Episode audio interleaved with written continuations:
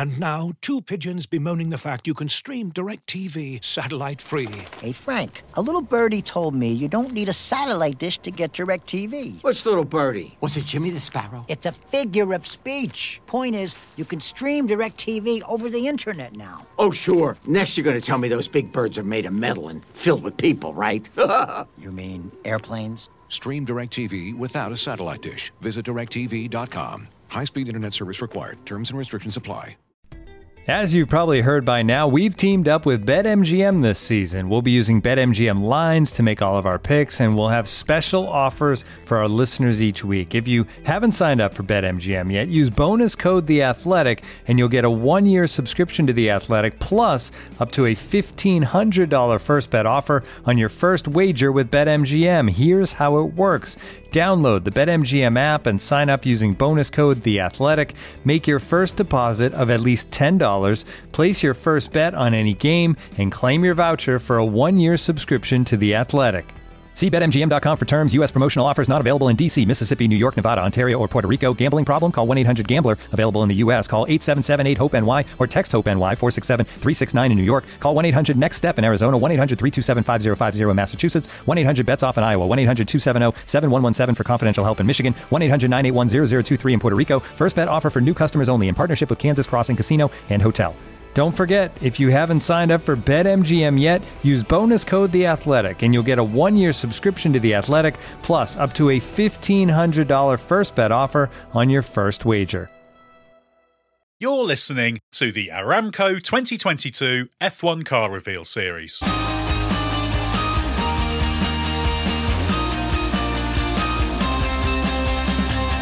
The race is on, and Aston Martin is the latest team to launch its twenty twenty-two car, and it was the genuine article ahead of its shakedown at Silverstone on Friday. So what did we learn from the most comprehensive new car reveal yet, and is the Aston Martin A M R twenty-two good enough to move the team up the grid? I'm Ed Straw, and joining me to answer those questions and many more are Scott Mitchell and Gary Anderson. Well, Scott, we'll start off with you. A real car. Real people that we could talk to on top of the launch broadcast. How much did you enjoy this one? Uh, quite a lot, actually. It was. Um, it felt, it felt like a an old school, an old school car launch. Like um, obviously f- made for the digital age, but there was lots about it that was just. Um, it, it was just good. We got to speak to got to speak to the drivers. You heard a bit from um, heard a bit from the, the, the guy who who actually. oversaw the creation of the car in, in Andy Green. We obviously had uh, Lawrence Stroll there briefly. Bit odd to have a uh, car reveal with no team principal present because um, Aston Martin's new team boss Mike Crack hasn't uh, started yet, so he, uh, he he he wasn't there. But covers came off. Real car. Lots of interesting bits for us to to talk about. Not just delivery launch. It's been shaken down. By the time people are listening to this, the car might actually be close to being on track, depending on when they listen. So, yeah, just just quite proper. And I'm actually very pleased to be on a podcast where Gary actually has a real car to talk about and not the Red Bull one. I expect Gary is as well. And we should say that the car that was in the launch video, that is the actual car that will be running at Silverstone. So that's a real runner, or at least it will be by the time they need to get out of the garage. There's probably a few bits and pieces that still need doing. But Gary, before we get into the detail of the car, and there's plenty of detail for you to get into, how impressed are you that Aston Martin has a car up and running and ready to go twelve days before testing begins? Um, yeah, there's there's two sides to that. Obviously, um, it's very good um, because you've got to get your spec, your your A spec car, I suppose you might call it, ready to do the, the initial testing, and and that's all about gathering data. I mean, the, all the the wind tunnel data, everything needs to correlate with the circuit data. So whether it's the best solution or the, or not, just yet, they have a set of data that they're running the car in the simulation with, and they need to go to the track and they need to run the car and make sure that it it correlates, because then you can set your development program to to go forward. If that doesn't correlate, you're in trouble. And the earlier and better you can do that, the better.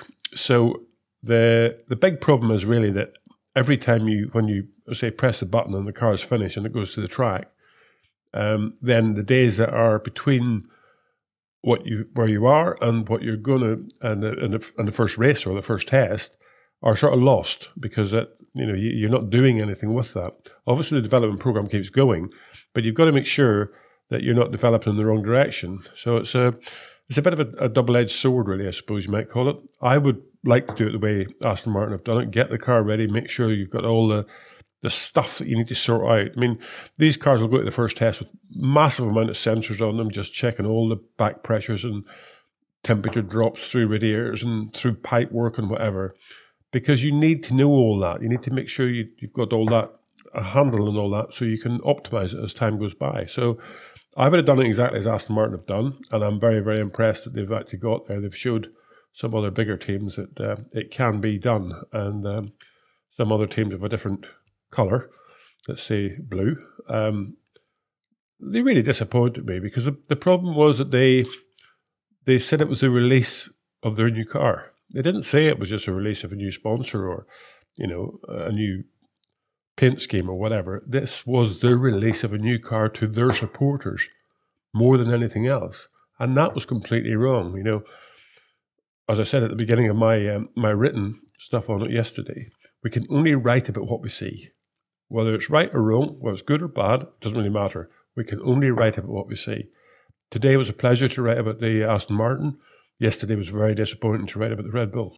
We're an honest bunch. We're not there to deceive anyone, is what Andy Green said earlier when I asked him why they didn't feel the need to go down the smoke and mirrors route for everyone. And he was obviously, there was a bit, you know, tongue was slightly in cheek as he said that, but it was also legit, because as Gary was saying, just the there there is an element of deception around the way, the way it's going. But just to pick up on something Gary was saying about just that value of getting out there, it's also it's a nice little win for Mercedes, isn't it, to have the power unit run on, on, on track. We've seen um, that thing, obviously the trend that we saw last year. I think we're all but one of the Mercedes-powered cars. You can see it's nice and tightly packaged around the engine cover, but with the bulge on, on the side. So I'm sure they've uh, left no stone unturned yet again. And I can imagine with... because obviously we know that there's the the spec freeze coming on March the first for a, for a bunch of those power unit components.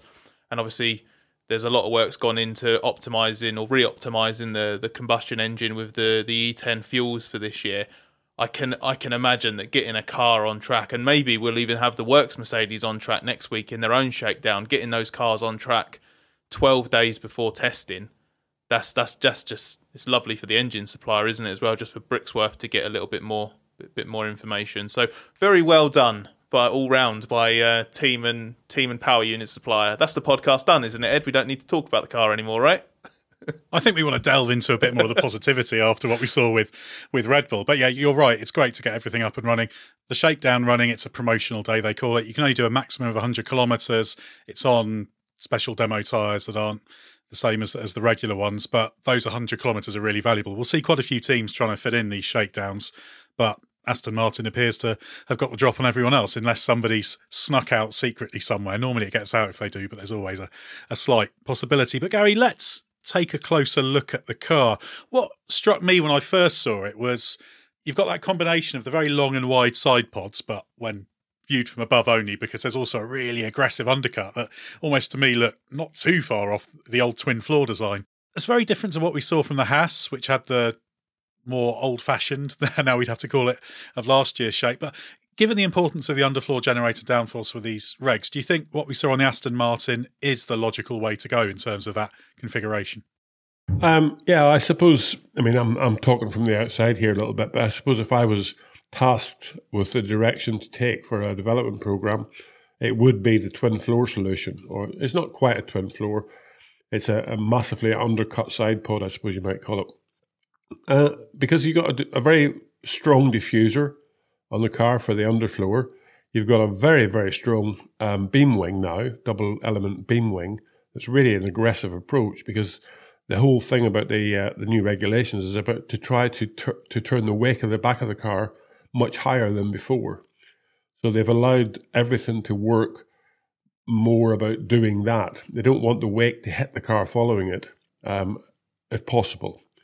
Um, so if that's the objective, then you have to try and design your car and the concept of your car to suit that. And the the, uh, the undercut side pod, um, as you say, twin floor as such, allows that to happen. They've they've you know, it's, it's all the detail. It's not the one thing. Like the the the louver radiator exits on the top of the side pod.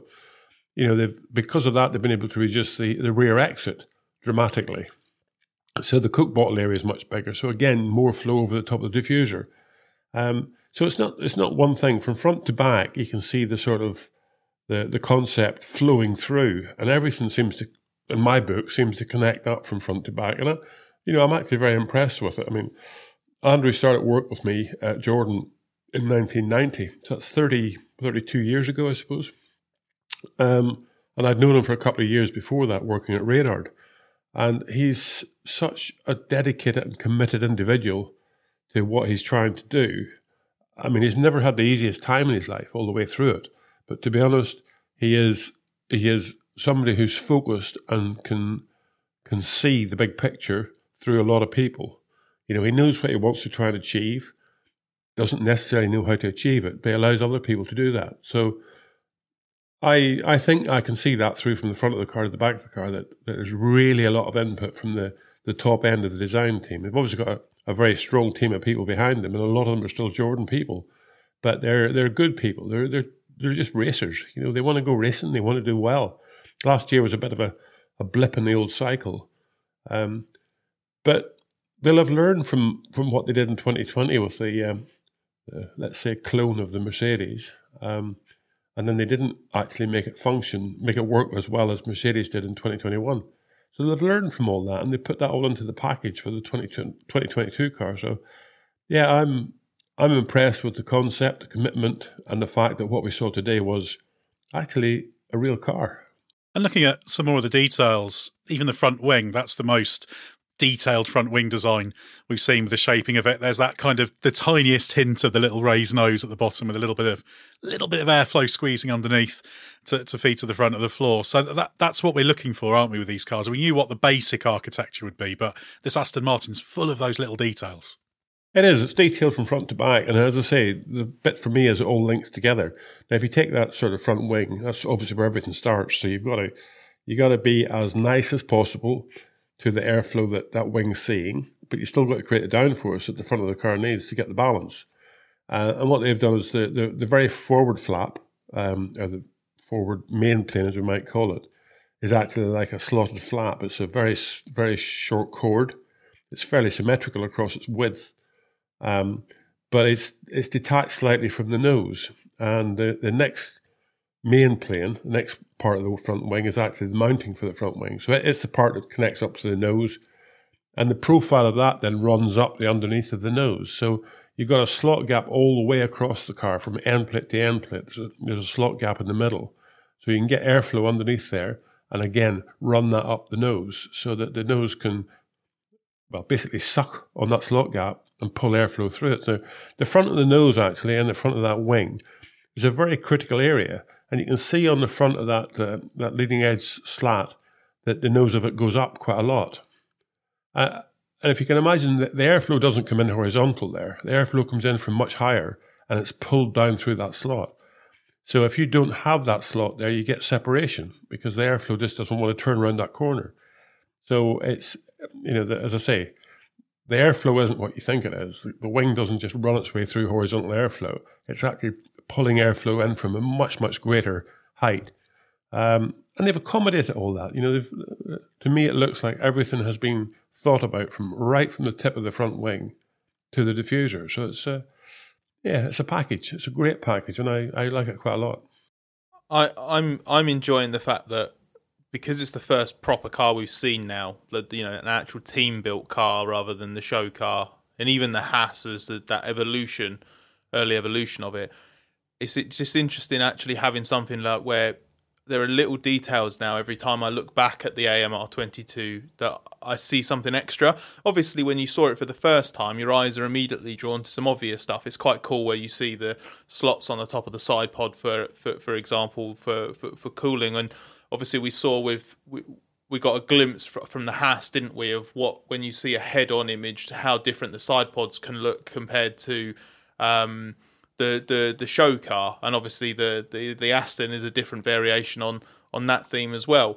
Um, So it's interesting to now have my eye start to be taken towards where there might be variations of a theme in this these twenty-two rules, because we, we had this sort of basic concept and we know, okay, you know, it's it's swoopy in these places and it's going to look broadly like this, but it's really interesting to see this. And it's little things on the Aston that that, that I really like. Is that that bit, um, I don't know sort of the best way to characterise it in position on the car, but it's almost like front suspension um point on the the nose where you can just see the sort of elevation. There's like an angle change as the nose sort of come cut comes up towards towards the chassis, and when you're looking at like the way the the side pods are shaped, what you've got um uh, uh, around there, it's just it's just so nice to look at a car and identify little things and think that's meant to be on there, and that's something that team's come up with.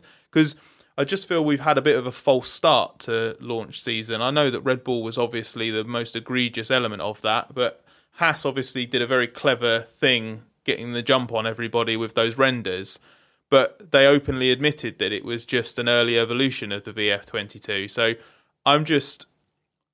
The, the tech side of thing fascinates me because it's an area where I learn loads by...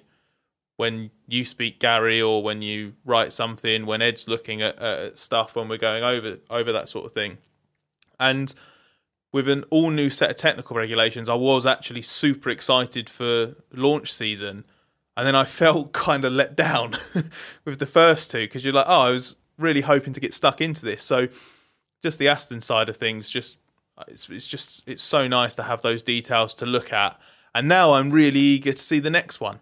You know, I want I want to be able to compare some stuff that I've seen on, on, on the Aston. I feel like we're I feel like this is what we've been waiting for now, and this is when launch season actually gets to be quite fun. Well, that's the useful thing, isn't it, Gary? Because you can only compare it with what other cars are, and the Aston Martin's almost number one in the in terms of the, the the data we've got. So it's almost there on its own as a thing. We can compare it a bit to the Haas, admittedly, but if you had to have a stab at it, do you think that what we've seen from the Aston will be broadly followed by other cars, or, or are there areas that you're particularly interested to see if there's a there's a different concept that might be pursued? Well, it, it's more about the trend that takes you forward as opposed to what we see in the cars that are coming out now, because you know they're committed to, they're they're on their way, and um, some will have researched different directions. For example, let's take Red Bull. You know they've always had this um, limpet style bodywork. You know, they, they they put cling film over the top of everything that's underneath it, minimise it, and take away all the bumps and bumps and uh, and lumps, and uh, have a very very tight bodywork package, a bit like what the uh, the Haas has. Now, the, the obviously the the Aston Martin is a completely different concept. They they haven't done that. They've moved the sort of side pod up and and basically using the louvers for the radiator exits and the undercut side pod. That's completely different philosophy in two cars. That we haven't seen for many, many years. Which is right and which is wrong, I really don't know. You know, if I was pushing for a, a car concept right at the moment, I would probably be trying to head down the Aston Martin route in that uh, undercut side pod, get as much airflow over the top of the diffuser as possible. Um, you know, it, it, it seems logical to me, because every time you accelerate the airflow over the top of the side pod, the way that Red Bull and many teams have done in the past, it's you get lift on the top of the side pod because you're pulling that airflow over the top of there quite uh, quite quickly. So the air is speeding up to get back into that vacuum, which is inside the Coke bottle, and you get lift on the top of the side pods.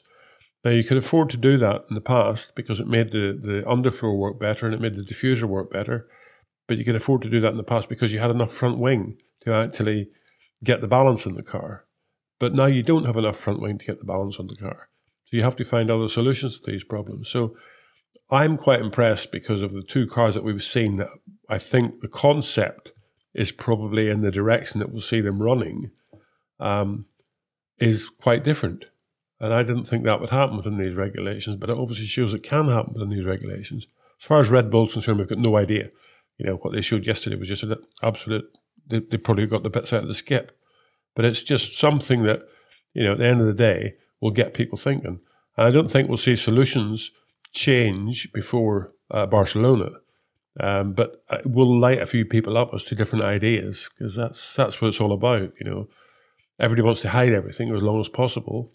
So on the Wednesday in Barcelona, when the cars hit, hit the track for the first time, that's the first time we'll really know what anybody's got initially. You know, there will be development programs going on in the background, but that's the first time we'll see a car run on the track with what they've got. And then from there, you've got to focus in on the, the car that's doing the best job, I suppose you might call it. I suspect if you were coming up with a concept, though, for this, Gary, you'd probably have one that actually had a complete suspension uh, assembly, because on the one of the renders, um, part of the suspension was missing on the, the is, I can't remember if it's the left or the right-hand side, but uh, they, they obviously forgot to... Uh, draw the rest of the suspension for the A M R twenty-two render. It's quite funny. Um, can you, how how would you describe what was missing there, Ed? It was an unconventional uh, uh, suspension arrangement, wasn't it? I, th- I think if we were naming it, we'd say it was uh, asymmetric front suspension. Push rodless front right, I think, would be the way to d- describe it. The, the good thing was it was on the real car, so it's an oversight in the render. They're not going to get to Silverstone and suddenly realise that the car doesn't uh, attach itself to the ground quite as hoped. Yeah, I must admit, I, I did sort of have a look at that myself when I saw it, and I thought, that's a bit oddball, but is it a shadow? Is it something that's sort of hiding it a little bit? And it's so easy because there's lots of, you know, the wishbone linkages and stuff cross over quite a lot. You have to really look at them two or three times before you can sort of see them in detail. And I thought in the end I actually picked it up, but um, perhaps not. But, uh, you know, if you look at the push rod and you look at the slot in the chassis where the push rod goes through and stuff, it's, it is a push rod suspension. I'm ninety-nine point nine percent sure, whereas you look at the Haas and it looked like the push rod was leaning against the side of the chassis just um, just to sort of, you know, camouflage it a little bit, I suppose. And there was probably a bit of a wooden block underneath the front of the chassis holding the car from the ground. So, as I say, the, the first day in Barcelona is a day that the cars have to comply and go out on the track, and that's the first time we will really know what is the uh, what anybody's concept is like. But I, again, I'll go back and say the Aston Martin I saw today, I thought, yeah, detail front to back, very good. You're listening to the Aramco twenty twenty-two F one Car Reveal Series. Aramco continuously pushed the limits of engineering. As the global energy partner of F one, they drive a shared vision to real-world innovation that aims to lower emissions, enhance performance, and drive ongoing human-led progress. Aramco, powered by How.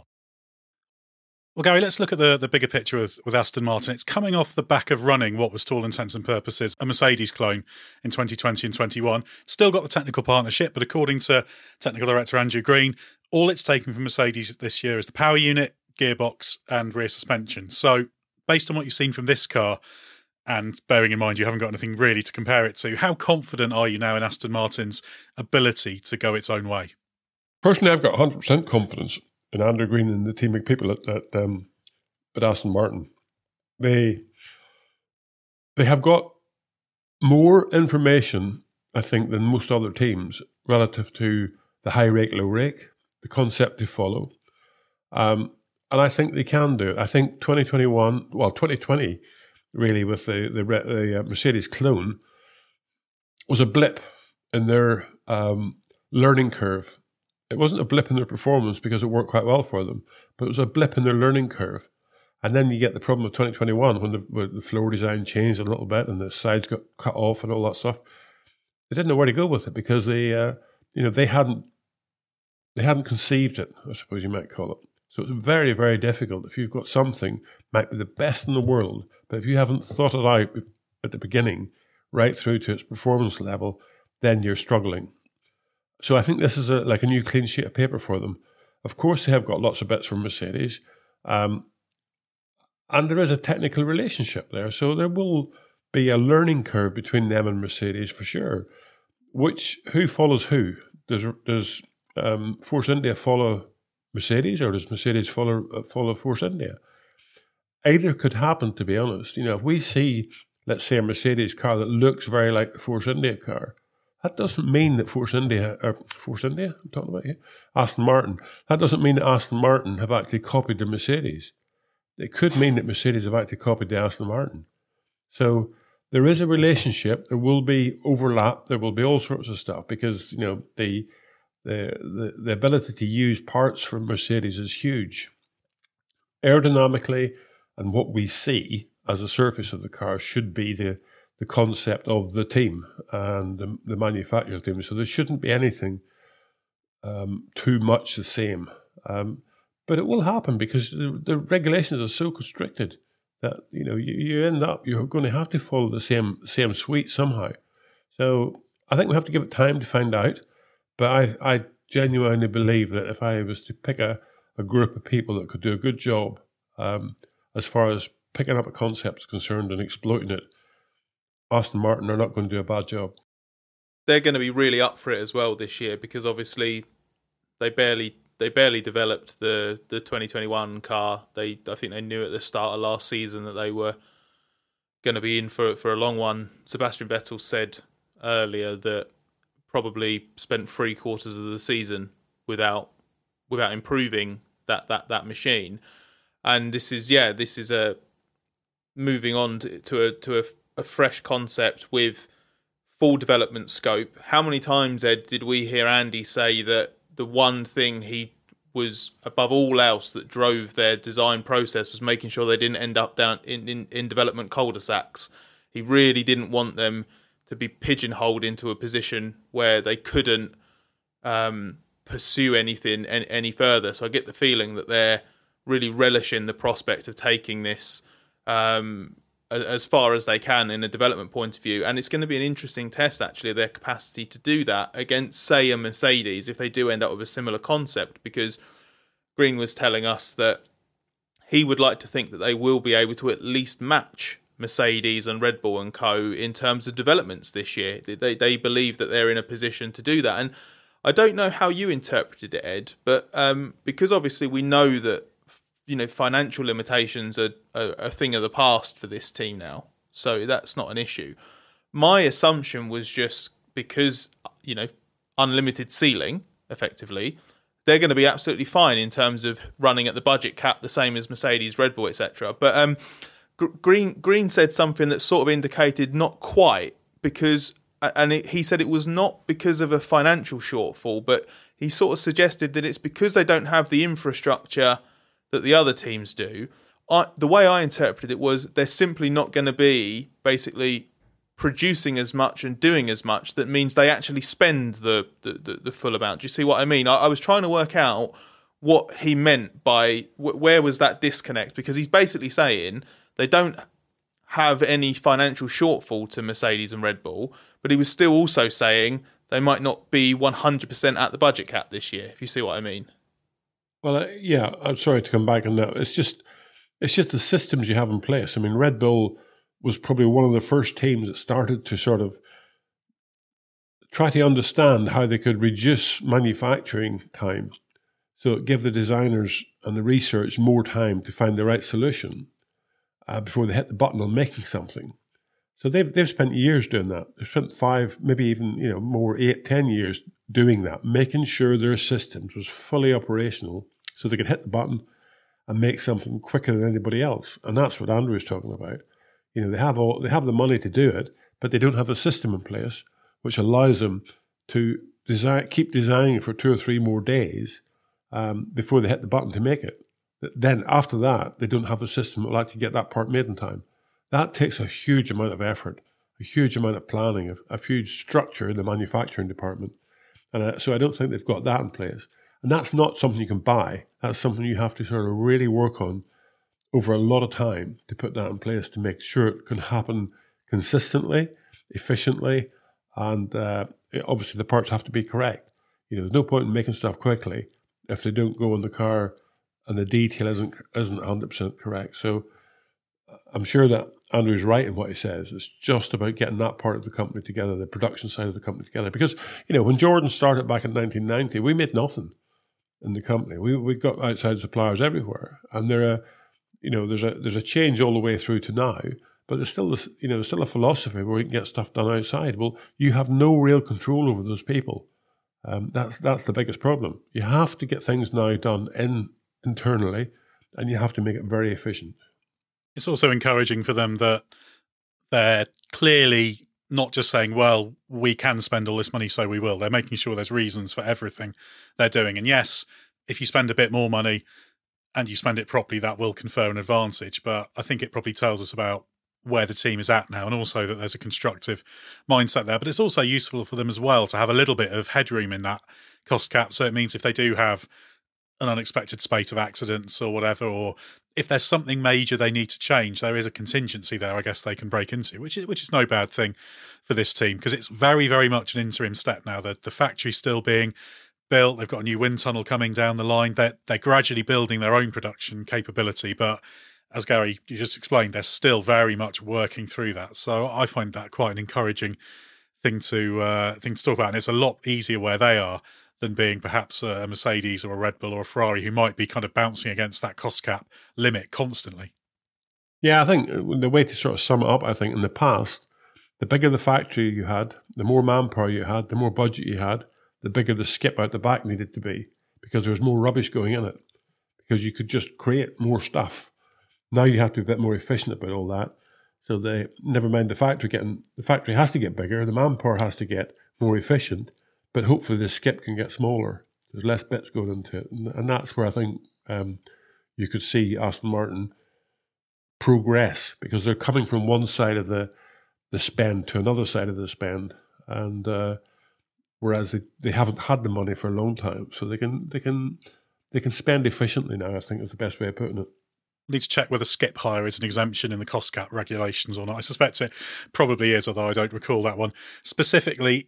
Scott, nobody is keen on setting explicit targets in terms of results, and rightly so, given how much uncertainty there is. But what, in your opinion, would represent a good season for Aston Martin, given everything that's going on in terms of growth?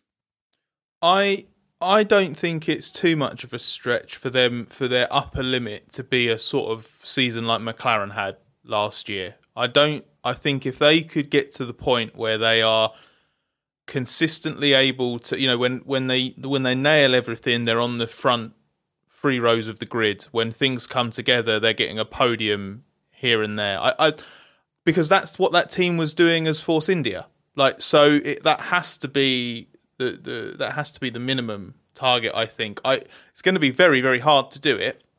But if this is a team that has serious ambitions of winning world championships in a few years' time, then obviously there there has to be that step. And the reason I think that's realistic is because they switched over the focus to twenty twenty-two uh, nice and early.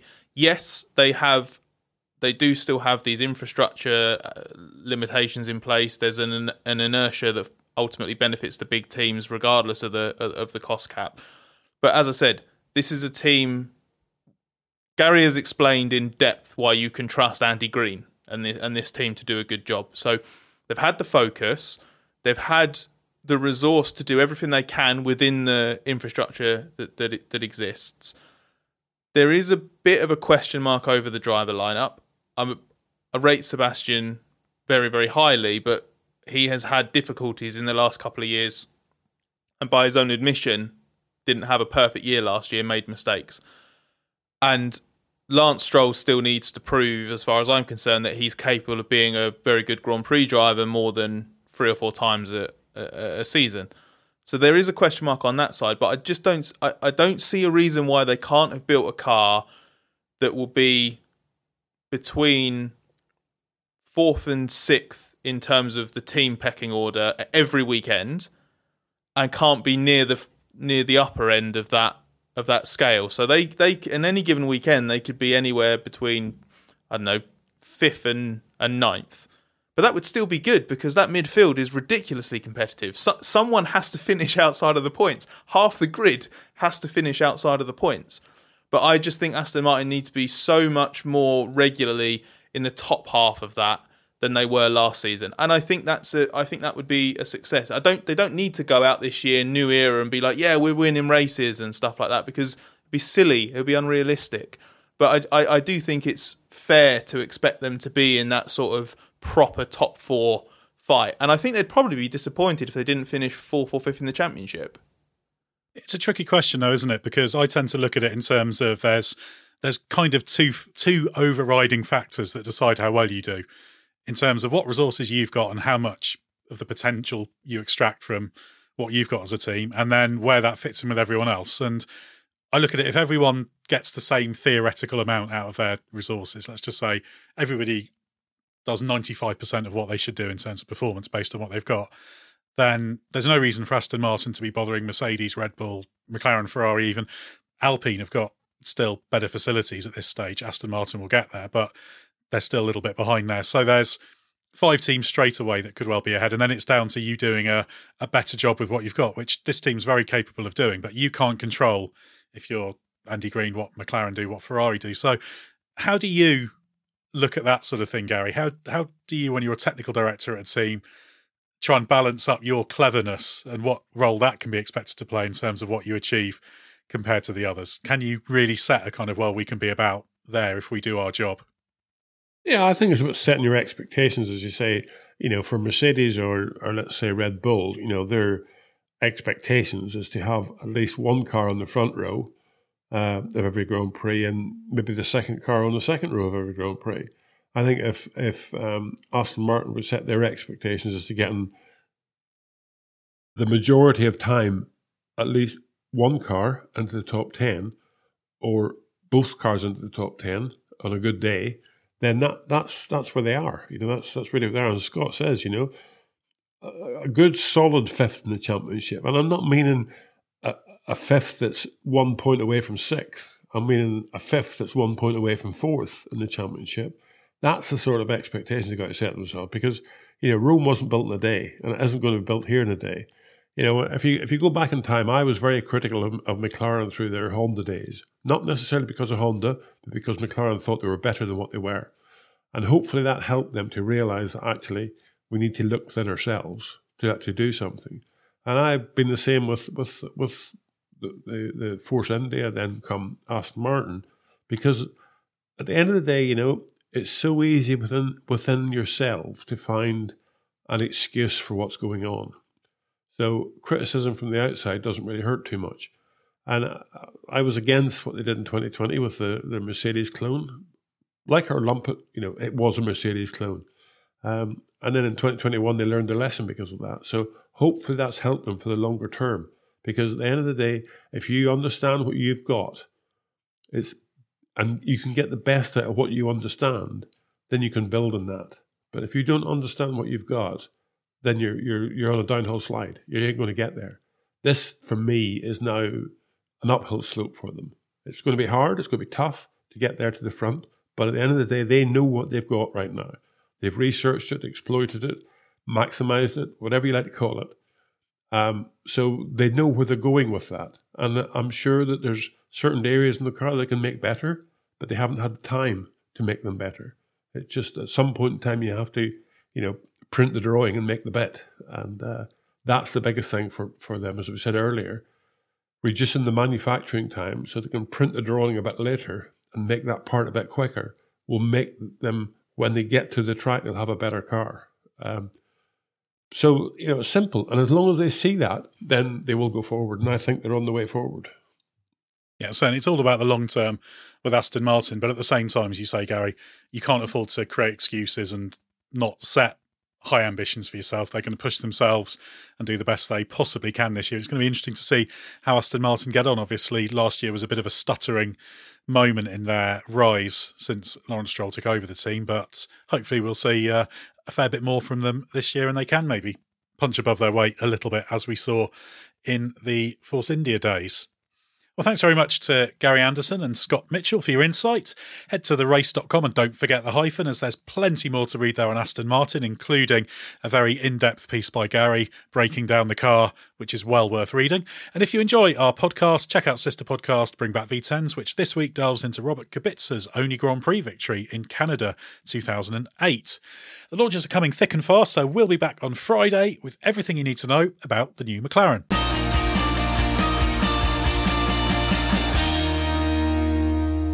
Thanks for listening to the Aramco twenty twenty-two F one Car Reveal Series.